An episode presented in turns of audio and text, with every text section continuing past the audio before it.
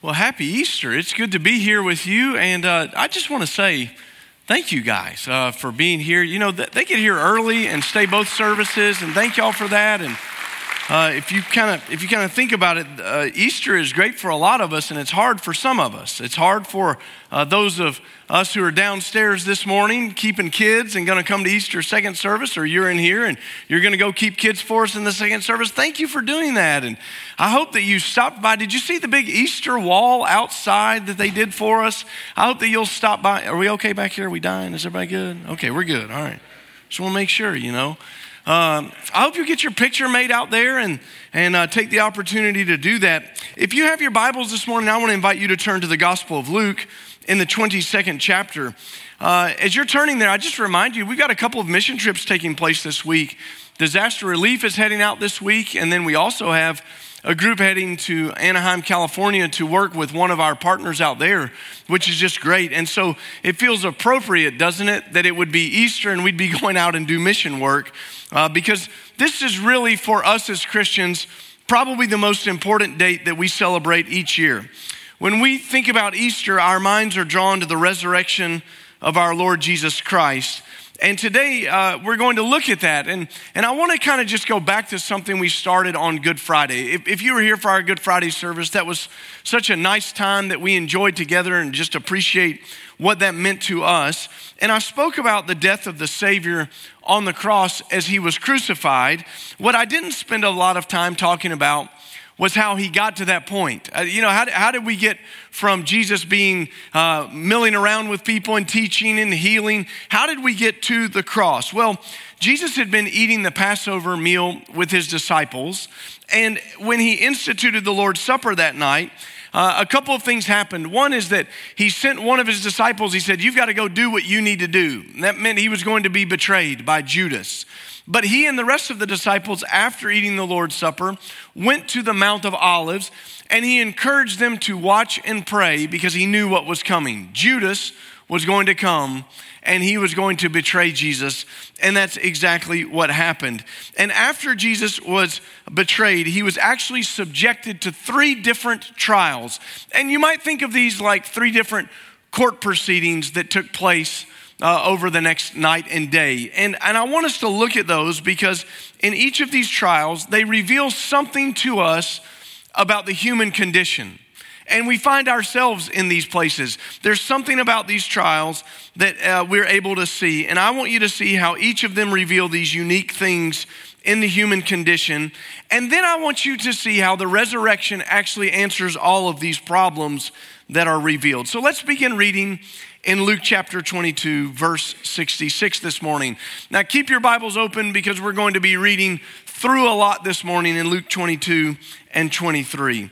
Verse 66, it says, When daylight came, the elders of the people, both the chief priests and the scribes, convened and brought him before their Sanhedrin. They said, If you are the Messiah, tell us. But he said to them, If I do tell you, you will not believe.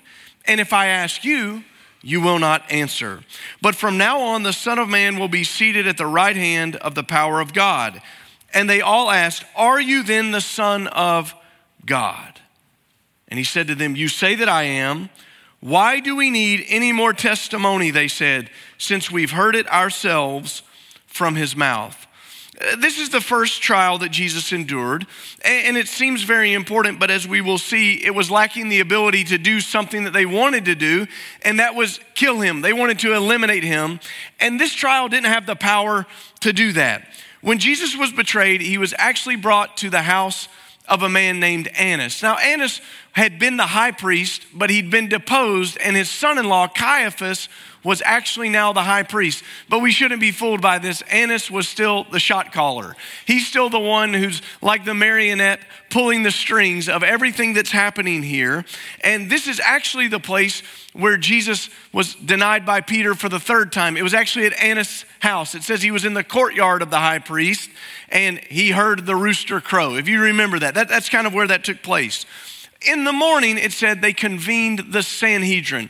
The Sanhedrin was made up of 71 people of two ruling parties in the first century. There were the, the Pharisees, which you might be familiar with. The Apostle Paul said, I was a Pharisee of Pharisees before I came to know Christ. And then there was another group called the Sadducees, and they were marked by the fact they didn't believe in the physical resurrection. See, Pharisees did believe that was going to happen, Sadducees did not. But what's happening here is a quick reading of the Gospels shows you that these two parties are never in step with one another. They actually are in constant disagreement with one another. But have you ever heard the saying, my enemies enemy makes me a friend. You know, I mean, it's, it's, that kind of thing. Because they had a common enemy in Jesus, they're now friends right now over this issue because they want him gone. They're tired of him. They, they really see him as a problem, and their distaste for Jesus has united them in this matter. Now, look at the questions they asked him. In verse 67, they said, If you're the Messiah, tell us. Well, the problem with that is they really didn't want to know if Jesus was the Messiah. And Jesus reached through that. And he says, You wouldn't believe me even if I told you. And if I ask you questions, you're not going to answer me. This is all a puppet parade. This is what this is. This is a puppet show. You, you don't really want to get to the heart of the matter. You're not interested in it. And he said, uh, You know, I can uh, do nothing here that's going to change this situation. So they ask the second question in verse 70 Are you the Son of God? Notice how he answers You say that I am. You say that I'm the Son of God. In Matthew's gospel, it says that when this happened, the high priest stood and tore his clothes. Now, that's a sign of mourning in the Old Testament and, and the New Testament. When you would tear your clothes and put sackcloth and ashes on, it, it was saying that you were grieved, you know? So it's, a, it's an outward manifestation of what's going on. I'm tearing my clothes. And then they start to say, What do we need to do? And notice what all the people said He deserves death. At every step of the journey towards the cross, what has Jesus done to deserve death? Let's see. He healed people. He took people who were deaf and gave them hearing. He took people who were blind and gave them sight. He took lepers and cleansed them from that terrible, awful disease. And it's amazing that the Sanhedrin is opposing him because they see Jesus as a threat. They all believed a Messiah was going to come, but what they're saying is, it's not you. You can't be the Messiah. You're the carpenter's son. You're from Galilee. You don't measure up to who we want for Messiah. They were threatened by him because he was challenging their power, their position, and it didn't matter that Jesus said, anything. They were never going to believe him, they would never accept him as the Messiah sent from heaven. The trial of the Sanhedrin actually reveals an attitude that so many people have. It's this attitude that it doesn't matter what you say or what evidence is given, I won't believe in Jesus. I won't do it. I, can't possibly believe that Jesus is the Son of God. No way. I'm not going to do it because I can't see beyond my own disbelief to see who Jesus is. And, and many times it's because it's threatening. I mean, let's be honest. We like to believe in the Jesus that's cozy and cuddly, but that's really not how he presents. When Jesus starts to invade your life, it's threatening because it changes things. It, changes what you believe. It changes your work habits. It changes your family dynamic. It changes so much.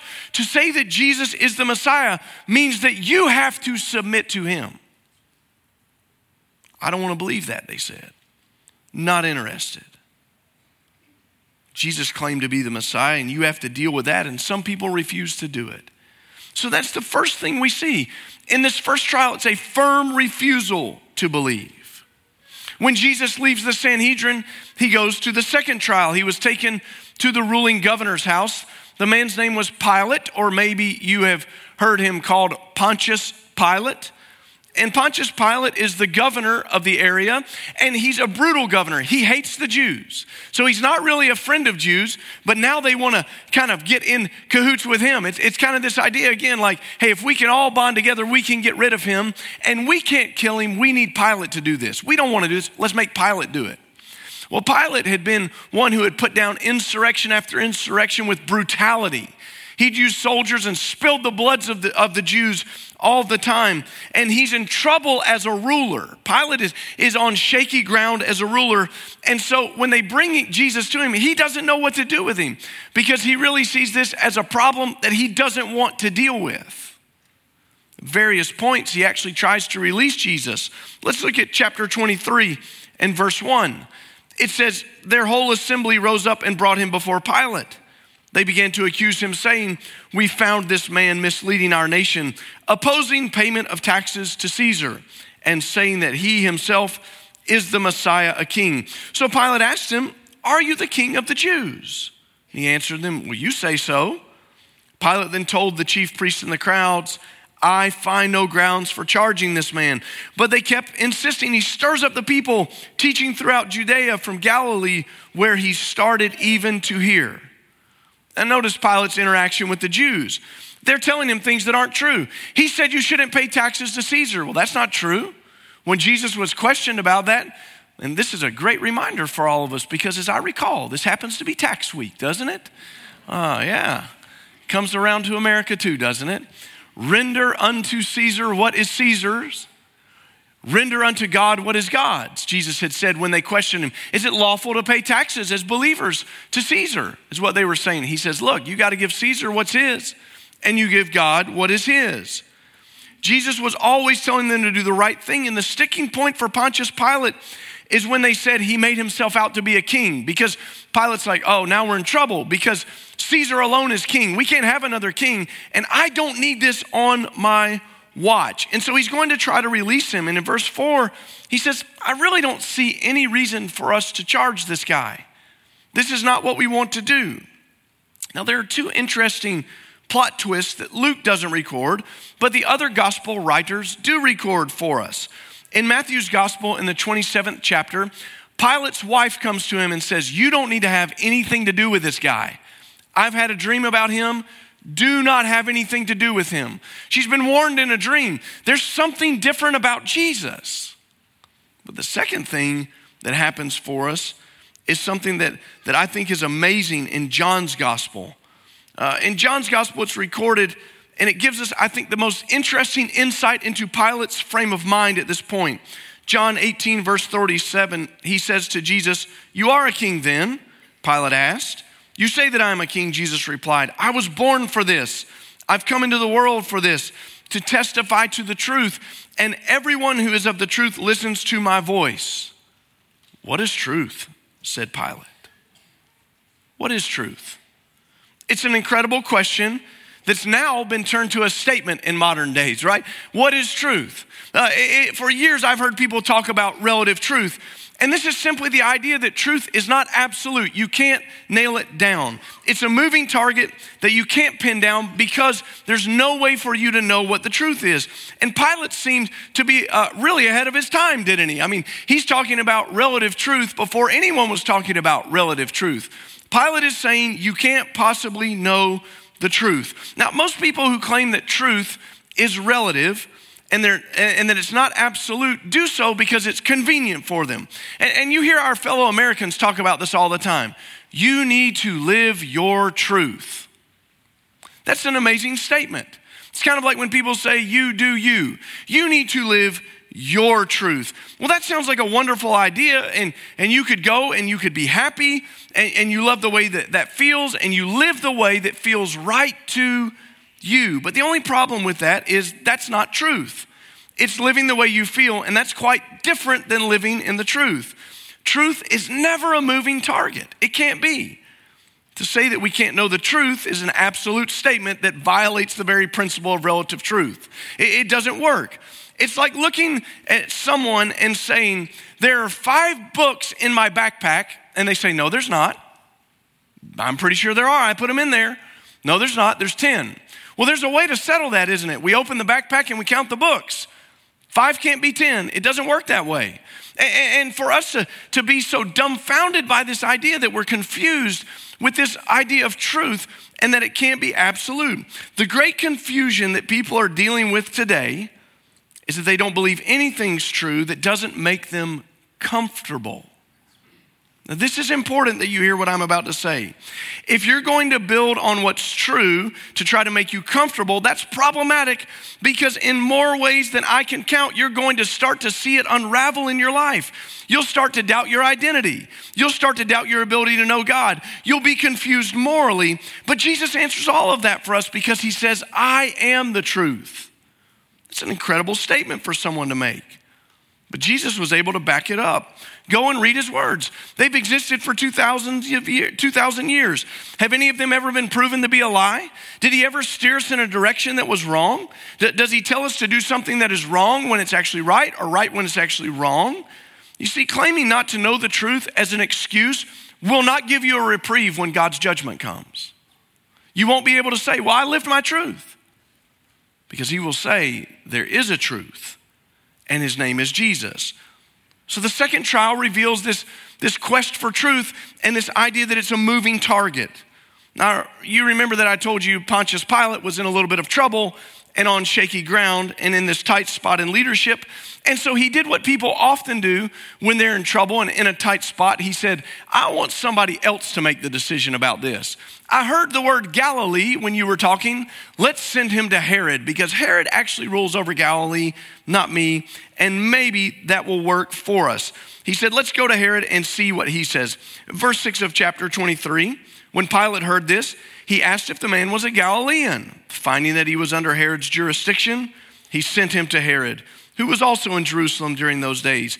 Herod was very glad to see Jesus. For a long time, he'd wanted to see him because he had heard about him and was hoping to see some miracle performed by him. So he kept asking him questions, but Jesus did not answer him. The chief priests and the scribes stood by, vehemently accusing him. Then Herod, with his soldiers, treated him with contempt mocked him, dressed him in bright clothing, and sent him back to Pilate. That very day, Herod and Pilate became friends. Previously, they had been enemies.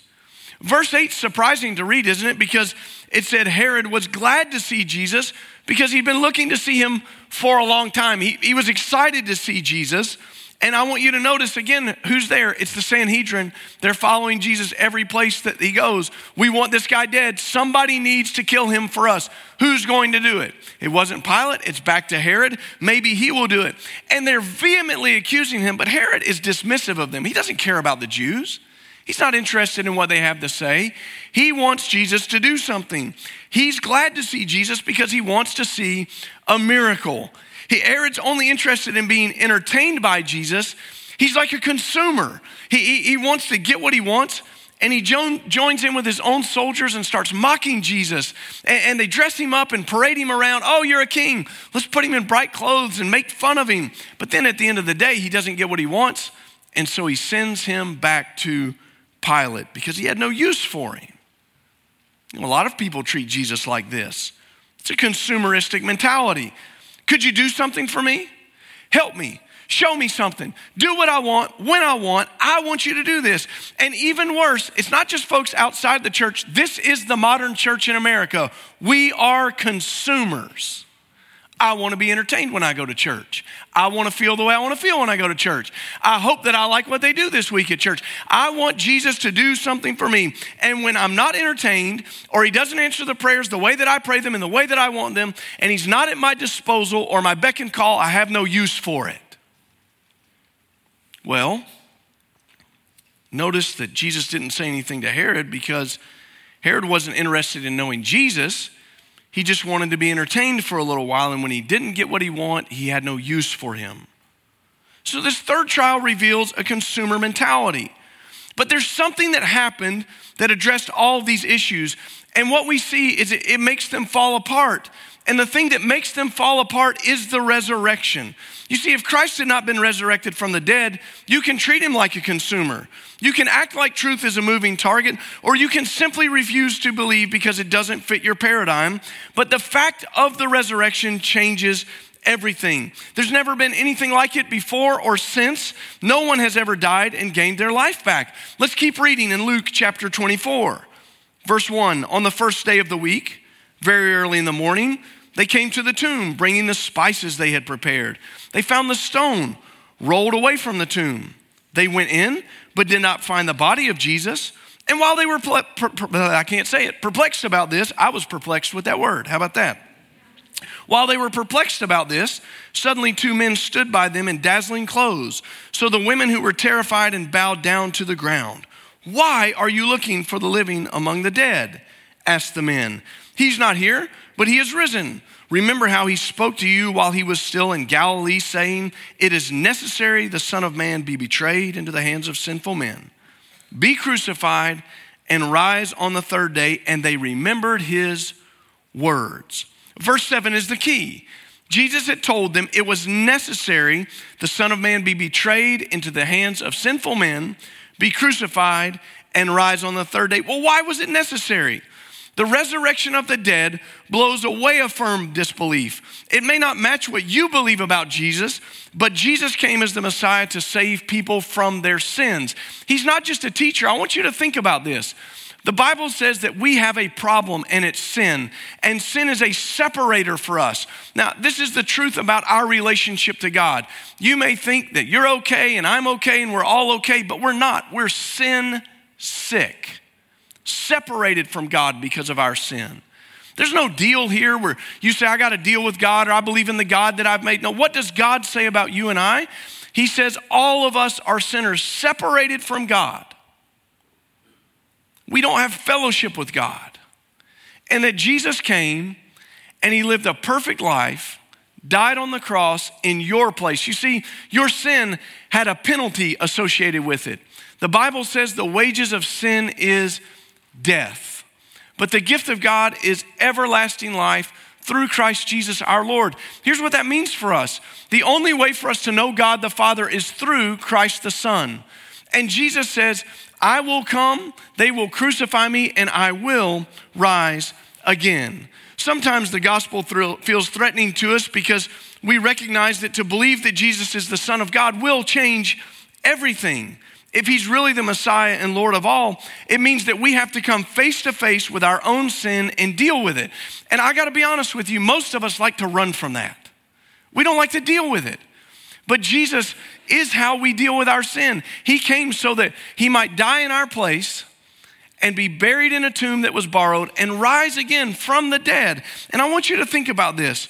This, this is uh, the most amazing thing that has happened in human history because if Jesus really is the Son of God, his conquering death means that he will pay the, the debt that should be ours and create a way for us to be in relationship with God the Father again, and not just in this life, but in the life to come. You see, I've got something I need to tell you this morning is I know that none of us like to think about death. It's unsettling. We don't want to think about dying, but it is a reality that every one of us is going to face.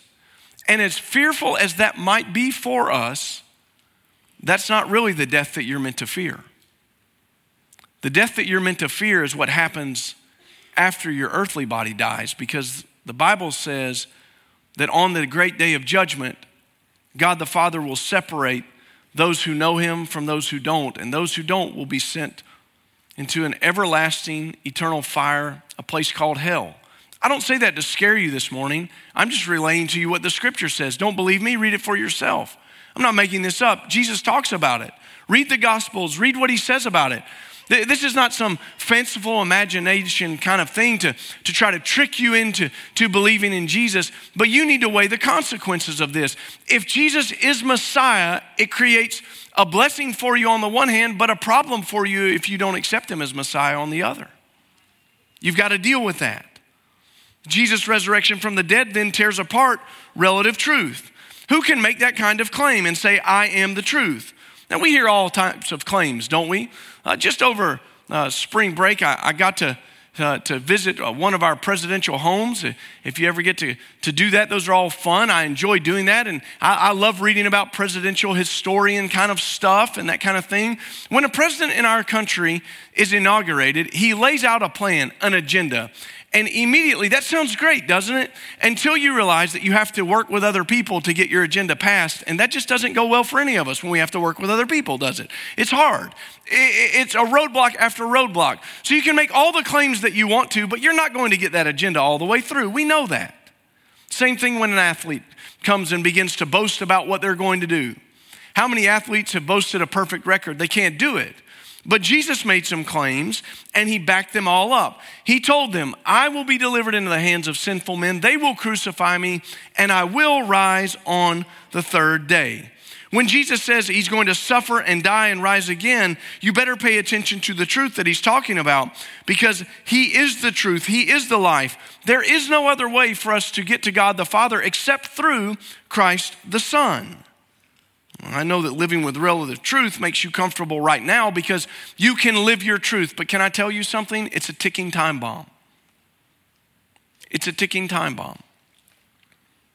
Because you know as well as I do, truth isn't relative. That's a lie that you're believing.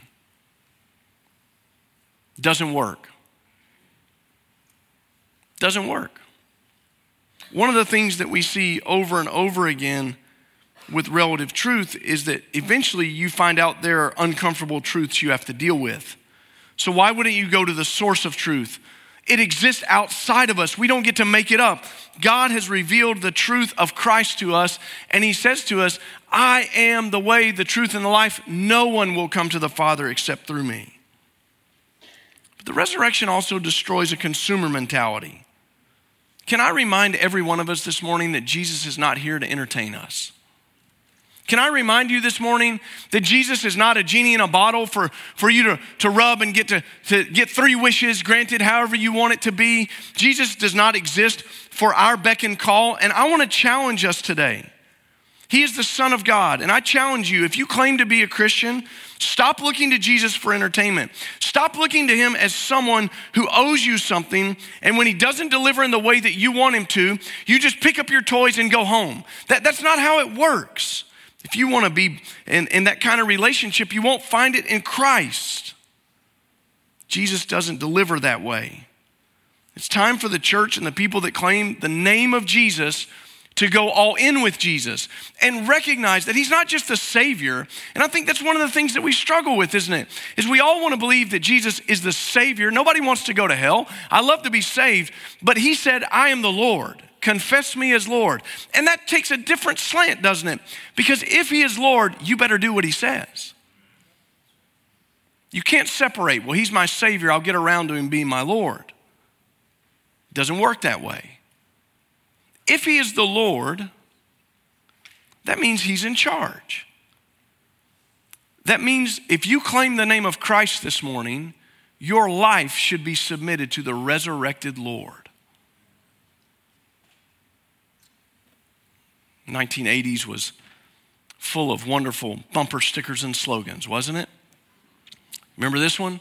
God is my co pilot. Nah. You're not sitting in the front seat. You're in the back of the plane, and he better be flying the plane.